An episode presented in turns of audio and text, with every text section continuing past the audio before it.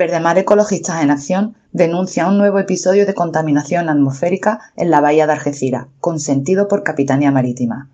Verdemar Ecologistas en Acción vuelve a denunciar el poco control que existe en la bahía de Algeciras para medir y controlar las emisiones atmosféricas contaminantes en los buques que fondean en ella.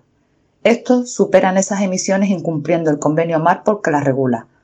Desde el 1 de enero de 2020, el límite de contenido de azufre en el combustible usado a bordo que operen fuera de las zonas de control de emisiones designadas es del 0,50%. Así, se reduciría significativamente la cantidad de óxidos de azufre que emanan de los ferries y buques, lo que debería tener grandes beneficios tanto para la salud como para el medio ambiente mundial, especialmente para las poblaciones que viven cerca de los puertos y costas.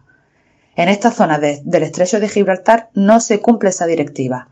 Verdemar Ecologistas en Acción denuncia las malas prácticas del buque petrolero Valos con bandera de las Islas Marshall el pasado miércoles 22 de julio del 2020 sobre las 11.50 horas, emitiendo gases contaminantes en el puerto de Algeciras, emitiendo humos sin control ni intervención ninguna para evitarlo.